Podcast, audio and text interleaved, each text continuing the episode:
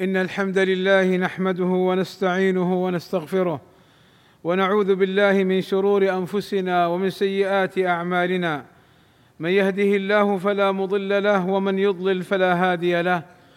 وأشهد أن لا إله إلا الله وحده لا شريك له.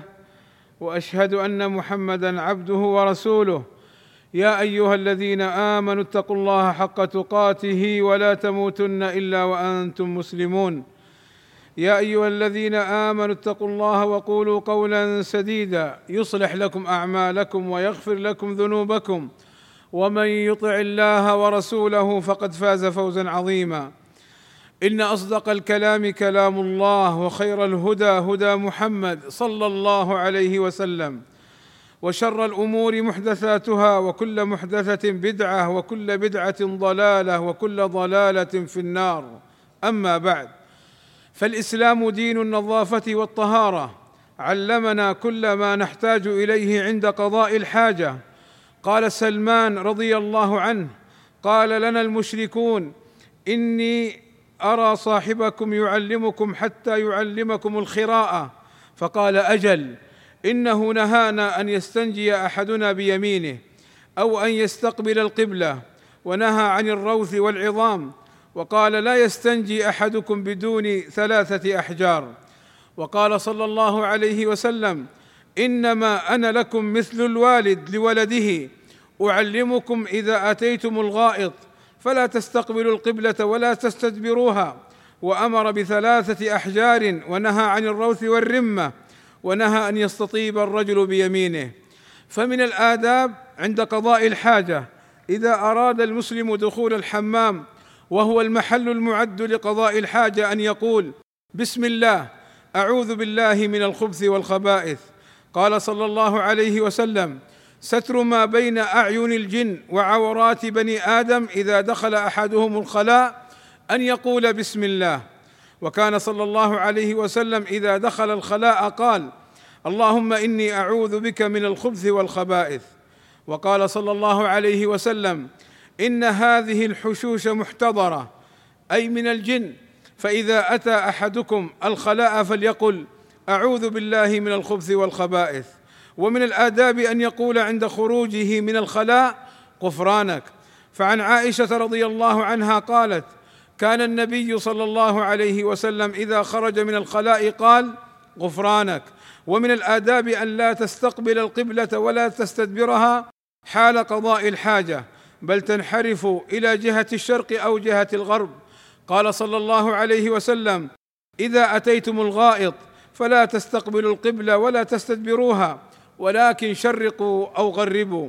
ومن الآداب أن لا يستعمل يده اليمنى لقول سلمان نهانا صلى الله عليه وسلم أن يستنجي أحدنا بيمينه. وإذا أتى الخلاء فلا يمس ذكره بيمينه ولا يتمسح بيمينه كما قال صلى الله عليه وسلم. ومن الآداب أن يستتر عن أعين الناس ويبعد بحيث يستتر عن الأنظار بحائط أو شجرة أو غير ذلك. قال أنس رضي الله عنه كان النبي صلى الله عليه وسلم إذا أراد الحاجة لم يرفع ثوبه حتى يدنو من الأرض. وعن جابر رضي الله عنه قال كان النبي صلى الله عليه وسلم إذا أراد البراز انطلق حتى لا يراه أحد. ومن الآداب أن يتحفظ من نجاسة بوله الا تصيب ثيابه. فقد جاء في الحديث أن ذلك من أسباب عذاب القبر. والله أسأل لي ولكم التوفيق والسداد وأن يغفر لنا الذنوب والآثام. إنه سميع مجيب الدعاء. الحمد لله رب العالمين. والصلاة والسلام على المبعوث رحمة للعالمين وعلى آله وصحبه أجمعين عباد الله.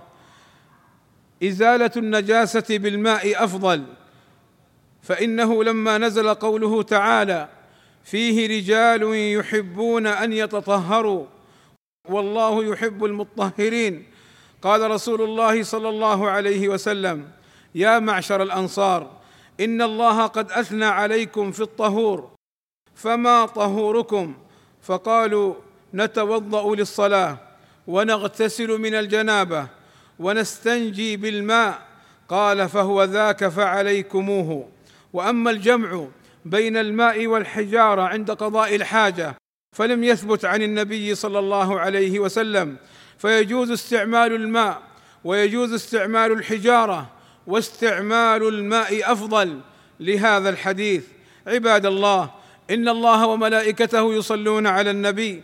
يا أيها الذين آمنوا صلوا عليه وسلموا تسليما.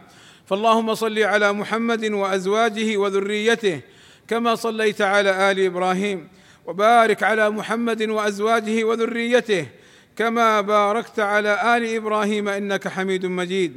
وارض اللهم عن الخلفاء الراشدين أبي بكر وعمر وعثمان وعلي وعن جميع أصحاب النبي صلى الله عليه وسلم. وعنا معهم بمنك وكرمك.